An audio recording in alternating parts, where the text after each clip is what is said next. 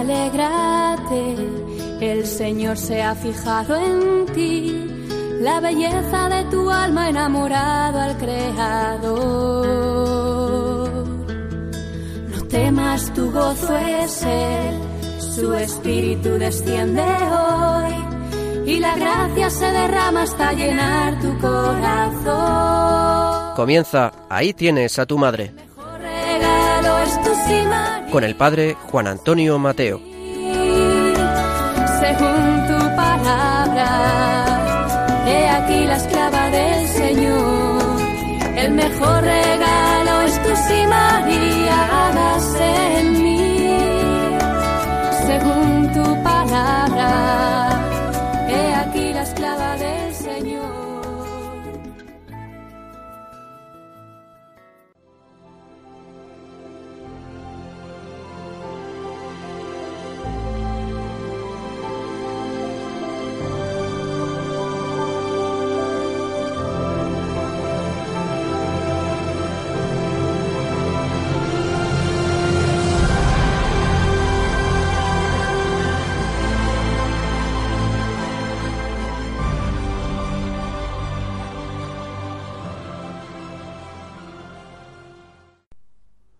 Muy queridos amigos y oyentes de este programa, nuevamente estamos una vez más con todos vosotros. Y hoy quiero dedicar el conjunto del programa a un único tema, un tema mariológico verdaderamente importante, la virginidad perpetua de Santa María. El Papa Paulo IV enumeraba entre las verdades fundamentales de la fe precisamente esta, la virginidad de María. Esta semana ha tenido lugar en Getafe, en el Cerro de los Ángeles, la sesión anual de la Sociedad Mariológica Española, invitados por el señor obispo y por la diócesis, y dentro de este gran contexto del centenario de la consagración de España al Sagrado Corazón de Jesús.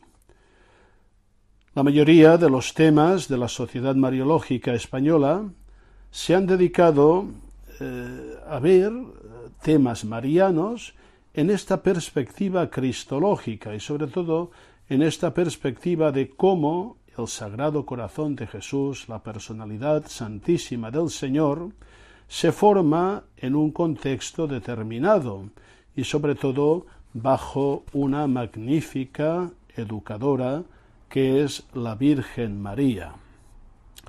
Mi tema se centró en algunas consideraciones de María como Virgen en cuanto esta dimensión fundamental de Santa María afecta en su misión de educadora en la formación del Sagrado Corazón de Jesús. Recogí algunos apuntes elementales de teología mariana en este aspecto y sobre todo, y es lo que quiero compartir con vosotros en esta primera parte del programa, eh, las repercusiones que tienen para todos nosotros la contemplación de esta gran verdad que es la virginidad perpetua de María. En la segunda parte del programa os ofrezco algunos de estos apuntes de Mariología fundamental para que todos los oyentes tengan las ideas muy claras y distintas en lo que respecta a este tema. Y en la tercera parte eh, también profundizaremos a partir de una catequesis de San Juan Pablo II sobre el propósito de virginidad de María, es decir, María eh, acogió el don de la virginidad por una disposición divina. Fue su vocación que ella entregó y consagró totalmente al designio de Dios. Vamos pues a entrar en el tema de esta primera parte y a ver un poco el- la virginidad de María y su sentido hoy. Es muy importante hablar de este tema y hablar con propiedad. Cayeron en mis manos unos apuntes que consideré muy interesantes donde se hacían algunas consideraciones prácticas sobre la vivencia por parte de todos de esta dimensión de María. Hace algunos años, una empresa de productos de limpieza usó unas palabras para publicidad de sus productos que decían así La pureza tiene una fuerza penetrante. Claro, nosotros como cristianos, cuando escuchamos estas palabras, no nos quedamos solamente en la limpieza de los vestidos o del cuerpo, no. Eh, para un cristiano esto eh, se aplica a su propia persona y piensa en la pureza como una realidad muy profunda, como una realidad sin la cual es difícil moverse en el horizonte de la fe, yo diría incluso de una vida auténticamente humana. En un mundo caracterizado con frecuencia por la mentira, la avidez, la violencia, la corrupción y la relajación de costumbres, una persona de corazón puro y sencillo irradia una fuerza penetrante. El mundo tiene necesidad de pureza, y decir pureza es decir personas puras, personas limpias de corazón. Como cristianos tenemos la tarea de ser sinceros y veraces en todo, de someter las pasiones a la fuerza ordenadora del Espíritu, para que estén permeadas por el amor. Sabéis que algunos miembros de la Iglesia son escogidos por el Señor para vivir la continencia perfecta por el reino de los cielos. La gracia de Dios les da la fuerza para renunciar al matrimonio y para entregarse totalmente a Cristo y a la edificación del reino de Dios en el mundo. Sin embargo, a veces olvidamos que todos los cristianos estamos llamados a vivir la virginidad de la fe, del corazón y del espíritu, así como la virtud de la castidad según el propio estado de vida. ¿Qué quiere decir esto? ¿Qué actualidad tiene esta llamada en el mundo de hoy? Pues vamos a mirar de responder tomando como referencia a la Madre de Dios, la bienaventurada siempre Virgen María.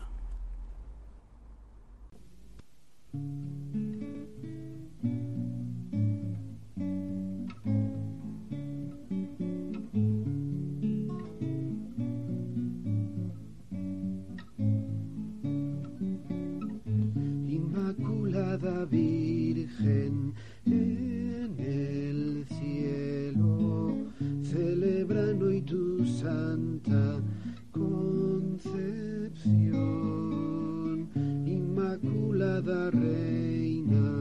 desde el suelo levantamos las voces hasta Dios, Inmaculada Madre, mi consuelo, desde la tierra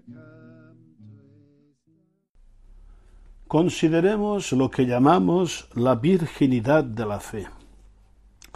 Todos conocéis aquel episodio de San Lucas cuando nos presenta una mujer apasionada por la persona de Cristo, escucha las palabras del Señor, ve los milagros que realiza. Y de manera instintiva aquella mujer se dirige a la madre. Bienaventurado el vientre que te llevó y los pechos que te criaron. Esta mujer desconocida admiraba a esa madre que había engendrado, alimentado y educado a un hijo semejante. Insisto en este último aspecto. Había educado, había formado al Señor, a su corazón. Aquella mujer sabía muy bien que una buena madre ejerce una influencia indeleble en la vida y en la personalidad de su hijo. El Señor le responde señalando el verdadero motivo de la grandeza de María, su fe, su escucha de la palabra, su obediencia. Bienaventurados más bien los que escuchan la palabra de Dios y la cumplen. A veces algunos han malentendido este pasaje evangélico y han visto en las palabras de Jesús como un desaire a María, nada más lejos de su intención, todo lo contrario. El Señor hace la mayor alabanza de su madre, su apertura de corazón a la palabra de Dios. Ella ha escuchado mejor que nadie la palabra de Dios y la ha practicado en su vida.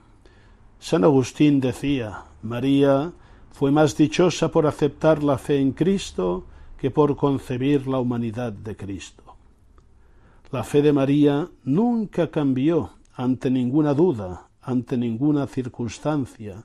En su corazón no había reservas, miedos, reticencias hacia Dios. Y esto nos hace ver que aspiración de todos nosotros debería ser conseguir una apertura semejante. La virginidad de la fe significa acoger sin reservas el mensaje del Evangelio tal y como lo anuncia la Iglesia, la voluntad concreta de Dios para nuestra vida. Puede haber momentos en que pensemos o digamos esto no lo entiendo, se pide demasiado, yo pienso otra cosa. Pero si en estos momentos nos sometemos a la verdad que la Iglesia proclama, nos acercamos más a Dios y encontramos paz en nuestro corazón. La verdad nos libera y nos asegura nuestra verdadera felicidad. Está muy difundida la idea de que se puede ser buen católico aunque no se acepten algunas enseñanzas de la fe o determinadas enseñanzas sobre la conducta. Se piensa que sólo la conciencia es la única instancia que puede decidir lo que debemos aceptar o no en la materia de la fe. Esto es falso. La fe virginal es una fe que escucha, que se confía plenamente a Dios, que sabe que el Señor no puede engañarnos y que recibe integralmente la voluntad del Señor. Amar verdaderamente al Señor comporta la disponibilidad a aceptar la doctrina de la Iglesia en toda su integridad y pureza con alegría y gratitud, como María, Virgen, aceptó el total designio de Dios para su vida.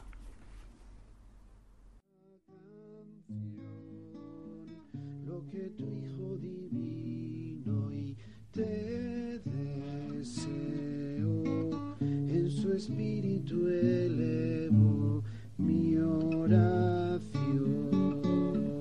Eres la toda santa, la madre del Señor, eres la inmaculada concepción. Tú la llena de gracia ante el trono de Dios, ejerces poderoso intercesión. He venido a cantarte, Inmaculada, porque en ti se recrea el Salvador. Un alma inspirada de nuestros tiempos, la Madre Julia, fundadora del movimiento La Obra, decía en María no hay nada inmaduro, al contrario, la maravillosa e infinita grandeza de su vocación y toda su colaboración al plan de redención como esposa y madre brotan de su corazón puro e inmaculado, de su vida sencilla de hija de Dios, de su integridad, disponibilidad y fidelidad virginales. Con estas palabras apuntaba a otra dimensión que vamos a considerar, la virginidad del Espíritu. Cuando María recibe la propuesta de Dios, no duda, Pero pregunta, ¿cómo será eso? Dice será porque da por hecho que será. ¿Cómo será eso? Pues no conozco varón, no estoy dispuesta a conocer varón, puesto que quiero permanecer virgen. Esta pregunta manifiesta ante todo que María no acogió pasivamente el anuncio del ángel. La fe no sustituye la razón humana, sino que la estimula, ensancha su horizonte y lo abre a los pensamientos y proyectos de Dios. Cuando escucha las palabras del ángel, María se encuentra inesperadamente en la obligación de elegir entre dos vocaciones aparentemente contradictorias. Por un lado se siente llamada la virginidad, respondiendo que no conoce a varón, por otro lado el ángel le dice que dará a luz a un hijo. Su pensar puro y creyente se manifiesta en la aceptación del anuncio del ángel. No dice, no es posible, simplemente pregunta, ¿cómo se hará esto posible? La palabra cómo expresa la virginidad de su pensamiento. No responde con un no sin fe al plan de Dios, sino con un cómo lleno de fe al servicio de la acción de Dios. Ante la dificultad de su razón, el ángel la ayuda recordándole que Isabel, más allá de toda expectativa humana, ha concebido un hijo en la vejez. María nos enseña a desenmascarar al padre de la mentira. Ella nos ayuda a no dejar entrar en nuestro pensamiento la duda, los pretextos, las verdades a media, el orgullo, los celos, y sobre todo la desconfianza hacia Dios. Hay pensamientos verdaderos y buenos que nos muestran nuevos horizontes y nos orientan a Dios, nuestro sumo bien, pero sabemos muy bien que hay pensamientos peligrosos que nos apartan interiormente de la fidelidad a la Iglesia, del amor, de la vocación al sacerdocio o a la vida consagrada, y que conducen a los hombres por caminos de perdición. San Pablo confía a los cristianos de Corinto su inquietud de que se perviertan vuestras mentes apartándose de la sinceridad y de la pureza de vida a Cristo. La virginidad del Espíritu significa dirigir continuamente la mente a Dios y a su verdad. Las personas que tienen esta disposición, expresión de auténtica humildad, se abren a cualquier rayo de verdad que las alcanza y son honestas y claras en sus intenciones, en sus palabras y acciones.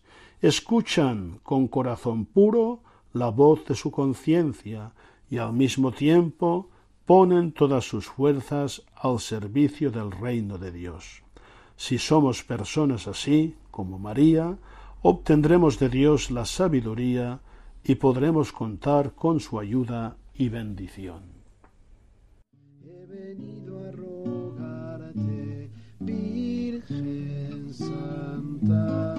Que de Dios nos alcances el perdón. Eres la toda santa, la madre del Señor, eres la inmaculada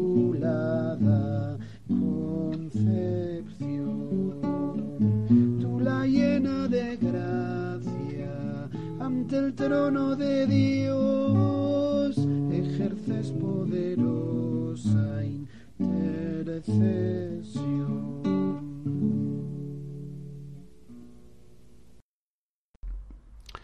Y vamos a tratar finalmente un último aspecto muy importante, la virginidad del corazón, un corazón íntegro, equilibrado, centrado. Uno de los errores más graves de nuestro tiempo es haber suprimido o puesto entre paréntesis, por decirlo de alguna manera, la realidad del pecado original. Desde el primer pecado, el corazón del hombre está dividido. El pecado perturba nuestra armonía interior, nuestra unión con Dios, con nosotros mismos, con los demás, con la misma naturaleza. Pues bien, María fue preservada del pecado original y de toda culpa personal. Por esto su corazón es un corazón íntegro, un corazón no dividido. Su vida pertenecía al Señor. En el momento de su vocación se pone a la disposición de Dios sin ninguna reserva. En ningún momento de su vida ha dejado de vivir plenamente este sí, esta donación. La Virgen Santísima nos ayuda para que en nuestro camino de fe lleguemos a la adhesión total y pura a Dios, para que tengamos este corazón virginal, íntegro e integrado. Jesús nos dice, Ningún siervo puede servir a dos señores, porque bien aborrecerá a uno y amará al otro, o bien se dedicará al primero y no hará caso del segundo. Con estas palabras el Señor nos pone en guardia frente a toda forma de idolatría, de falsos compromisos, de falsedad, de error. El mundo no necesita cristianos superficiales, sino hombres y mujeres que se dejan iluminar por la luz del Evangelio en todos los aspectos de su vida. Debemos dejar entrar la luz del Espíritu Santo en todos los rincones, en todos los pliegos de nuestra vida. El mundo necesita testigos verdaderos y creíbles. Faltamos a la honestidad cuando exigimos a los demás una vida virtuosa, mientras que nosotros mismos no estamos dispuestos a practicarla, o cuando criticamos los errores de los demás pero no trabajamos constantemente en nuestra propia conversión, en nuestro cambio de carácter, o cuando acusamos a los demás tratando de camuflar nuestros propios pecados. No es justo, por ejemplo, que los padres recen por la fe de sus hijos y luego, si éstos sienten la vocación al sacerdocio o a la vida consagrada, les pongan todo tipo de dificultades. Para conservar y para recuperar la virginidad del corazón debemos luchar contra la concupiscencia de la carne. Se necesita la pureza de la mirada, la disciplina de los sentimientos y de la imaginación y el rechazo de toda complacencia en pensamientos impuros que induce a alejarse del camino de los mandatos divinos. Esta pureza, esta virginidad de corazón es sumamente importante en nuestra vida cristiana. Nos dice el Catecismo de la Iglesia Católica en su número 2518. Los corazones limpios designan a los que han ajustado su inteligencia y su voluntad a las exigencias de la santidad de Dios, principalmente en tres dominios la caridad, la castidad o rectitud sexual, el amor de la verdad y la ortodoxia de la fe. Existe un vínculo entre la pureza del corazón, la del cuerpo y la de la fe. Con la ayuda de la Virgen María podemos conservar o recuperar la pureza o virginidad del corazón que nos hace capaces de adorar a Dios en espíritu y verdad, y de reconocer su bondad en el rostro de Jesucristo. La pureza de corazón es el requisito previo para ver a Dios en el cielo. Mientras estamos aquí en la tierra, nos permite ver el mundo según Dios, descubrir en el prójimo la imagen de Dios y percibir el cuerpo humano como templo del Espíritu Santo y manifestación de la belleza divina. María nos ayuda a ser personas que aman. La virginidad de su fe, de su espíritu, de su corazón y de su cuerpo nos anima a entregarnos totalmente a Dios como ella y a crecer en la caridad hasta el fin de nuestra existencia.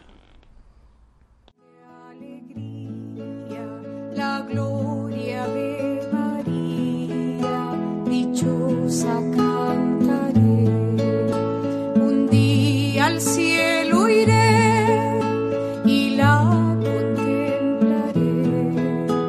Un día al cielo iré y la contemplaré. Al cielo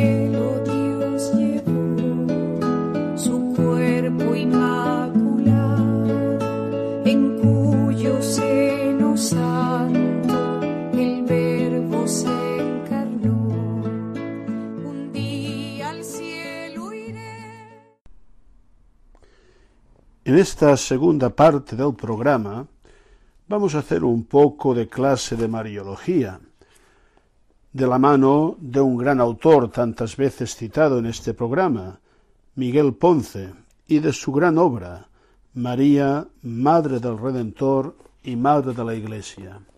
Vamos a ver sobre todo lo que atañe a la concepción virginal de Jesús, según el testimonio de la Sagrada Escritura y de la tradición de la Iglesia. Ponce recoge una cita de San Agustín donde afirma con total claridad esta verdad. Y dice, no creemos que haya nacido de la Virgen María porque no hubiera sido posible existir y aparecer entre los hombres de un modo diverso, sino porque está escrito en la Escritura. Y si no creemos a ella, no somos ni cristianos ni podemos ser salvados. Por ello creemos que Cristo ha nacido de la Virgen Madre, porque así está escrito en el Evangelio. Pues bien, veamos estas verdades en, esta, en este fragmento de la obra de Ponce que nuestras colaboradoras os van a ofrecer. Pongamos mucha atención.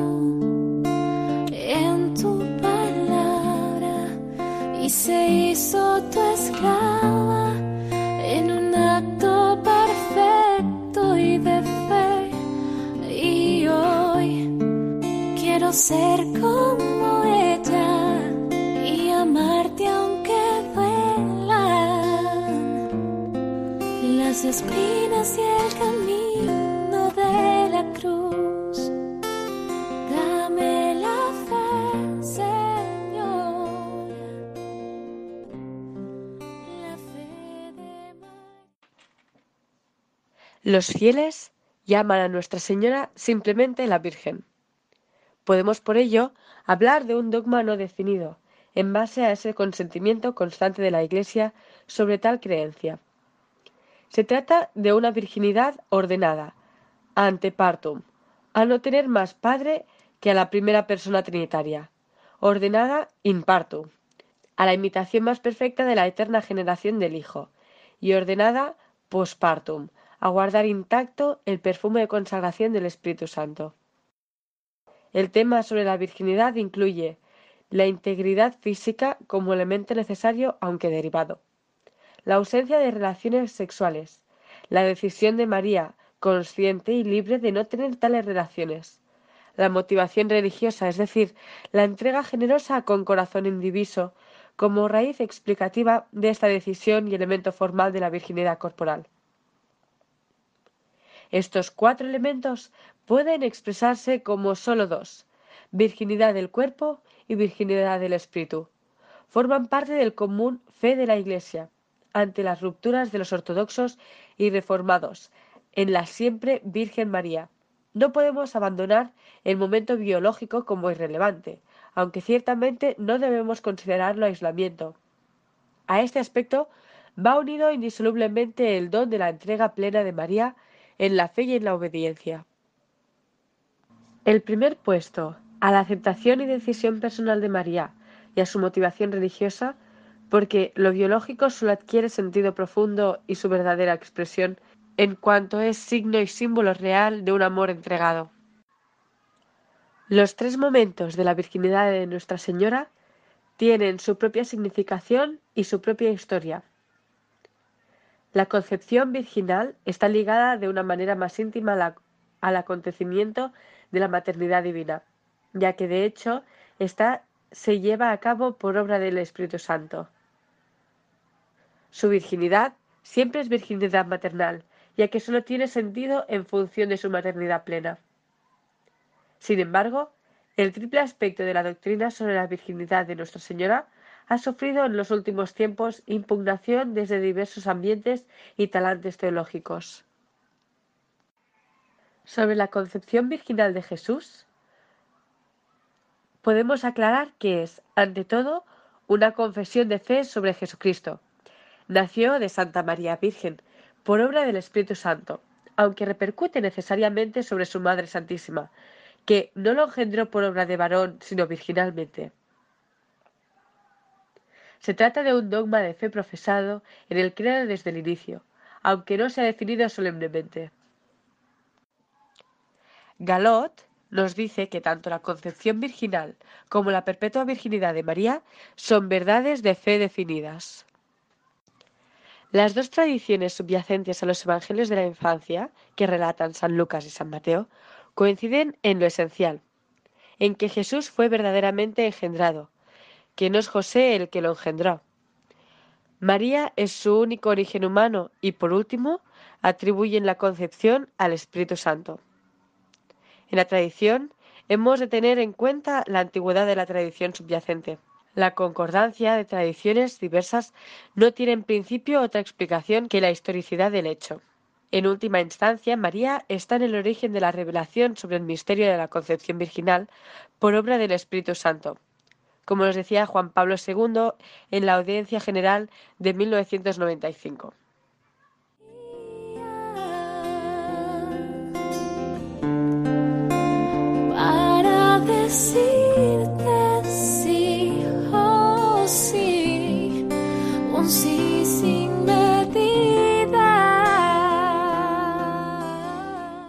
Según el esquema que presenta San Mateo en el prólogo para establecer la genealogía davídica de Jesús, dato fundamental para él, debería concluir que José engendró a Jesús y, sin embargo, rompe la línea de su argumentación, lo cual no se explica sino por su conocimiento de la concepción virginal.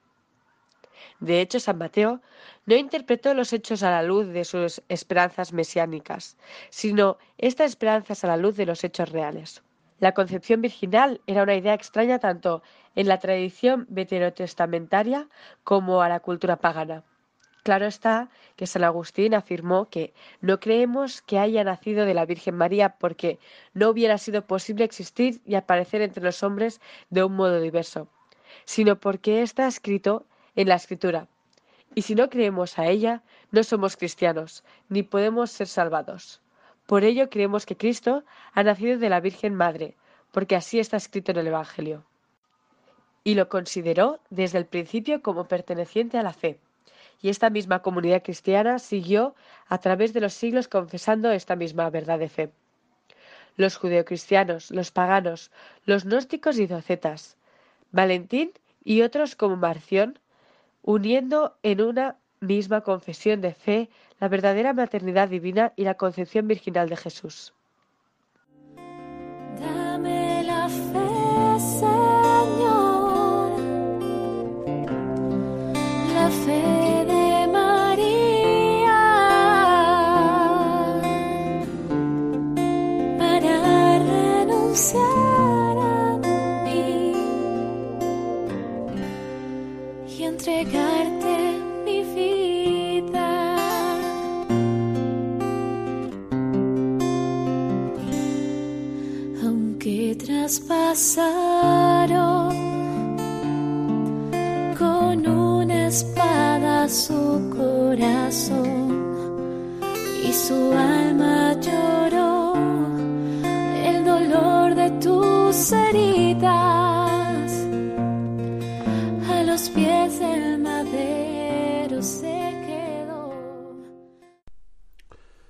Llegamos ya, queridos oyentes, a la tercera y última parte de este programa.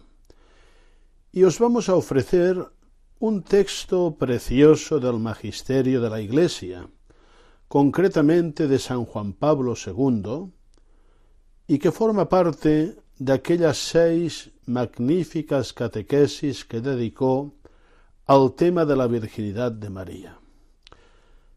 La catequesis que vais a escuchar trata el tema del propósito de virginidad de María.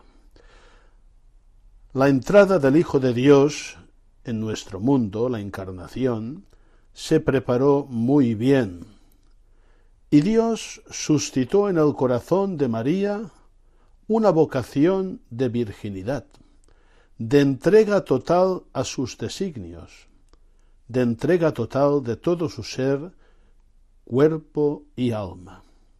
Pues bien, en esta catequesis, San Juan Pablo II explicaba muy bien en qué consistía este propósito de virginidad de María. Vamos a escucharla con muchísima atención. Muchos oyentes quizá ya habíais advertido el tema en alguna ocasión, pero para muchos puede que sea una novedad. Veréis que todo está muy bien trabado y coherente con el conjunto de la fe.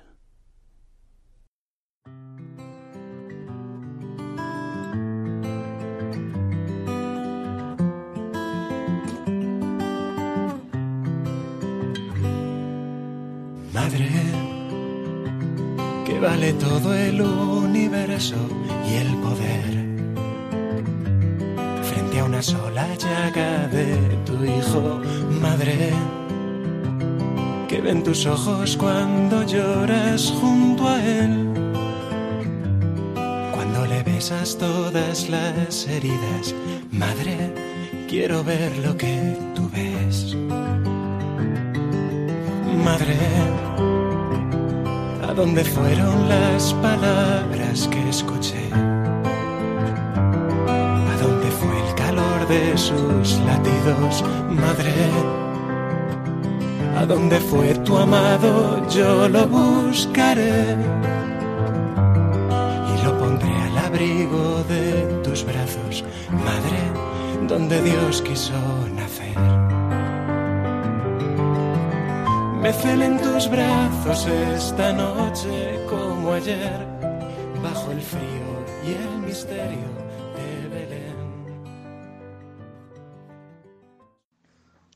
El testimonio uniforme de los evangelios confirma que la fe en la concepción virginal de Jesús estaba enraizada firmemente en diversos ambientes de la Iglesia primitiva. Por eso carecen de todo fundamento algunas interpretaciones recientes, que no consideran la concepción virginal en sentido físico o biológico, sino únicamente simbólico o metafórico. Designaría a Jesús como don de Dios a la humanidad. Lo mismo que hay que decir de la opinión de otros, según los cuales el relato de la concepción virginal sería, por el contrario, un teologomenon, es decir, un modo de expresar una doctrina teológica, en este caso la filiación divina de Jesús, o sería su representación mitológica. Como hemos visto, los Evangelios contienen la afirmación explícita de una concepción virginal de orden biológico, por obra del Espíritu Santo, y la Iglesia ha hecho suya esta verdad ya desde las primeras formaciones de la fe. La fe expresada en los Evangelios es confirmada sin interrupciones en la tradición posterior, las fórmulas de fe de los primeros autores cristianos postulan la afirmación del nacimiento virginal. Aristides, Justino, Ireneo y Tertuliano están de acuerdo con San Ignacio de Antioquía, que proclama a Jesús nacido verdaderamente de una virgen. Estos autores hablan explícitamente de una generación virginal de Jesús real e histórica, y de ningún modo afirman una virginidad solamente moral o un vago don de gracia que se manifestó en el nacimiento del niño.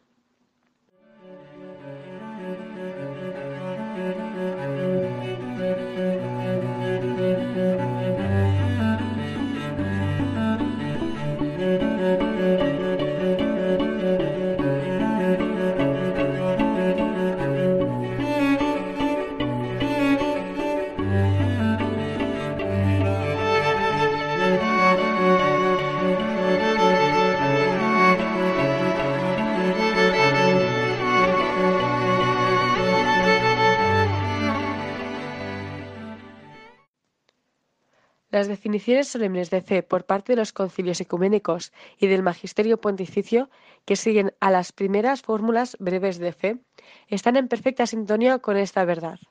El concilio de Calcedonia, en el año 451, en su profesión de fe, redacta esmeradamente y con contenido definido de modo infalible, que afirma que Cristo, en los últimos días, por nosotros y por nuestra salvación, fue engendrado de María Virgen, Madre de Dios, en cuanto a la humanidad. Del mismo modo, el tercer concilio de Constantinopla, el año 681, proclama que Jesucristo nació del Espíritu Santo y de María Virgen, que es propiamente y según verdad Madre de Dios, según la humanidad. Otros concilios ecuménicos declaran a María siempre virgen, subrayando su virginidad perpetua. El Concilio Vaticano II ha recogido esas afirmaciones, destacando el hecho de que María, por su fe y su obediencia, engendró en la tierra al Hijo mismo del Padre, ciertamente sin conocer varón, cubierta con la sombra del Espíritu Santo. A las definiciones conciliares hay que añadir las del Magisterio Pontificio, relativas a la Inmaculada Concepción de la Santísima Virgen María y a la Asunción de la Inmaculada Madre de Dios, siempre Virgen María. Aunque las definiciones del Magisterio, con excepción del Concilio de Letrán del año 649, convocado por el Papa Martín I, no precisan el sentido del apelativo Virgen, se ve claramente que ese término se usa en su sentido habitual, la abstención voluntaria de término se usa en su sentido habitual. La abstención voluntaria de los actos sexuales y la preservación de la integridad corporal.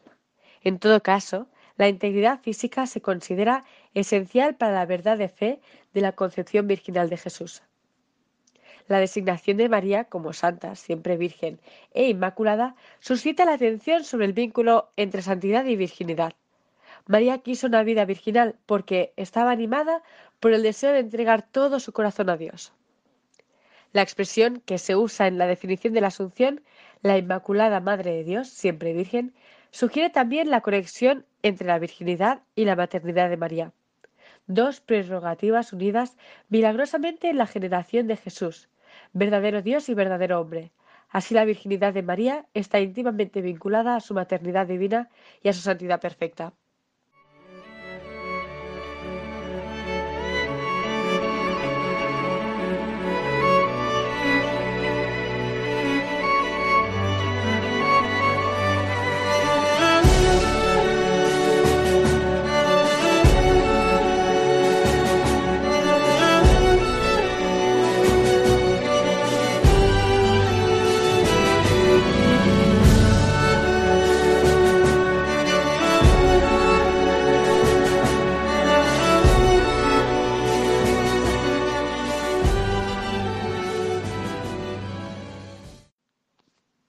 Al ángel que le anuncia la concepción y el nacimiento de Jesús, María dirige una pregunta.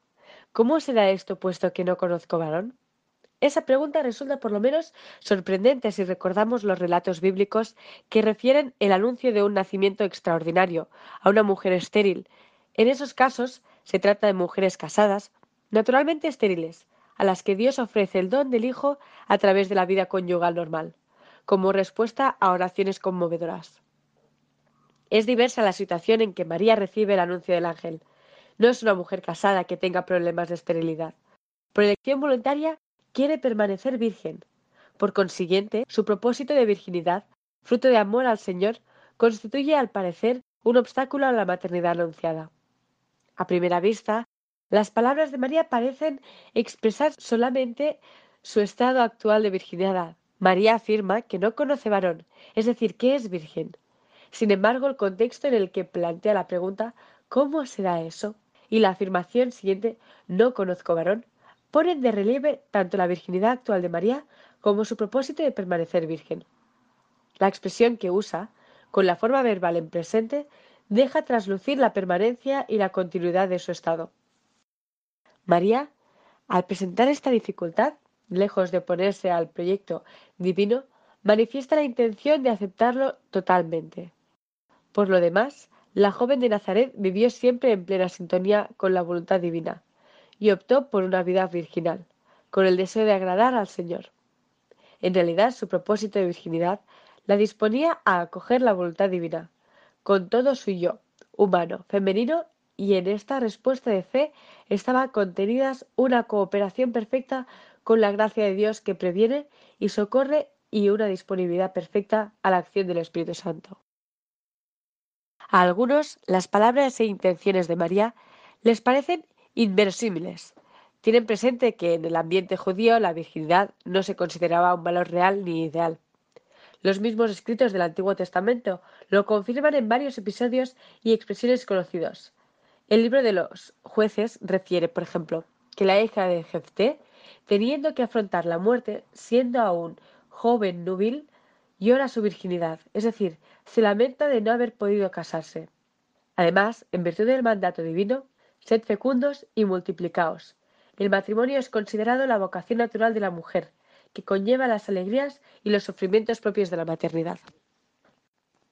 Para comprender mejor el contexto en que madura la decisión de María, es preciso tener presente que, en el tiempo que precede inmediatamente el inicio de la era cristiana, en algunos ambientes judíos se comienza a manifestar una orientación positiva hacia la virginidad. Por ejemplo, los esenios, de los que se han encontrado numerosos e importantes testimonios históricos en Qumran, vivían en el celibato o limitaban el uso del matrimonio a causa de la vida común y para buscar una mayor intimidad con Dios. Además, en Egipto existía una comunidad de mujeres que, siguiendo la espiritualidad esenia, vivían en continencia, esas mujeres, las terapeutas, pertenecientes a una secta descrita por Filión de Alejandría, se dedicaban a la contemplación y buscaban la sabiduría. Tal vez María no conoció esos grupos religiosos judíos que seguían el ideal del celibato y de la virginidad, pero el hecho de que Juan Bautista viviera probablemente una vida de celibato y que la comunidad de sus discípulos la tuviera en gran estima, podría dar a entender que también el propósito de virginidad de María entraba en ese nuevo contexto cultural y religioso. La extraordinaria historia de la Virgen de Nazaret no debe, sin embargo, hacernos caer en el error de vincular completamente sus disposiciones íntimas a la mentalidad del ambiente, subestimando la unicidad del misterio acontecido en ella. En particular, no debemos olvidar que María había recibido desde el inicio de su vida una gracia sorprendente que el ángel le reconoció en el momento de la Anunciación. María llena de gracia fue enriquecida con una perfección de santidad que, según la interpretación de la Iglesia, se remonta al primer instante de su existencia. El privilegio único de su inmaculada concepción influyó en todo el desarrollo de la vida espiritual de la joven de Nazaret. Así pues, se puede afirmar que lo que guió a María hacía el ideal de la virginidad. Fue una inspiración excepcional del mismo espíritu que, en el discurso de la historia de la Iglesia, impulsaría a tantas mujeres a seguir el camino de la consagración virginal. La presencia singular de la gracia en la vida de María lleva a la conclusión de que la joven tenía un compromiso de virginidad, colmada de dones excepcionales del Señor desde el inicio de su existencia. Está orientada a una entrega total, en alma y cuerpo, a Dios en el ofrecimiento de su virginidad. Además, la aspiración de la vida virginal estaba en armonía con aquella pobreza ante Dios, a la que el Antiguo Testamento atribuye gran valor. María, al comprometerse plenamente en este camino, renuncia también a la maternidad, riqueza personal de la mujer, tan apreciada en Israel. De ese modo ella misma sobresale entre los humildes y los pobres del Señor que esperan de Él con confianza la salvación y la acogen, pero presentándose como pobre ante Dios, y buscando la fecundidad solo espiritual, fruto del amor divino. En el momento de la anunciación de María, descubre que el Señor ha transformado su pobreza en riqueza. Será la Madre Virgen del Hijo del Altísimo. Más tarde descubrirá también que su maternidad está destinada a extenderse a todos los hombres que el Hijo ha venido a salvar. Solo con su sangre volveremos a nacer con la sangre Jesús de Nazaret. Madre, yo bajaré temblando a Cristo de la cruz. Lo cubriremos juntos de caricias, madre. Me asomaré al costado abierto de su amor. Y miraré los cielos nuevos donde adoran a tu Hijo vencedor. No hay dolor tan grande comparable a tu dolor. No hay más vida que la muerte por amor. Cuando todos huyan, cuando pierdan la Estoy convencido, queridos oyentes, que hoy hemos aprendido muchas cosas y muy importantes sobre la Virgen, concretamente sobre su virginidad perpetua, que es un tema fundamental de la fe. El Papa Paulo IV decía que la virginidad de María ha de contarse entre las principales verdades de la fe. Y un gran santo de nuestra tierra, Ildefonso de Toledo, escribió y luchó contra los herejes que negaban esta verdad tan importante. Hemos llegado, pues, a la conclusión de que se trata de algo muy, muy principal en la fe cristiana. La virginidad de María, en el designio de Dios, ocupa un lugar muy importante. Expresa su total entrega a Dios.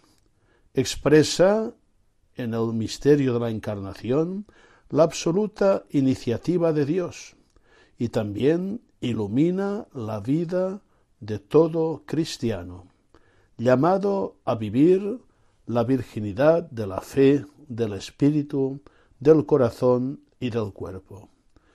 Muy queridos oyentes, hasta dentro de poco, si Dios quiere.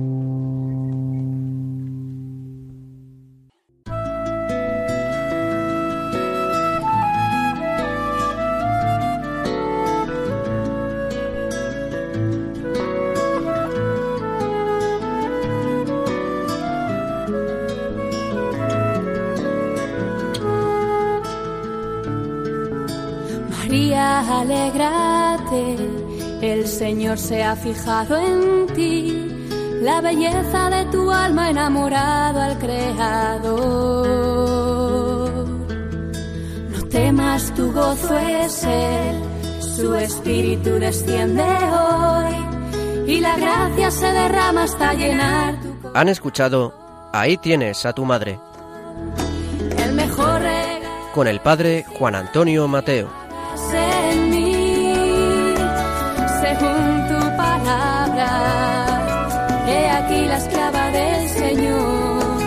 el mejor regalo.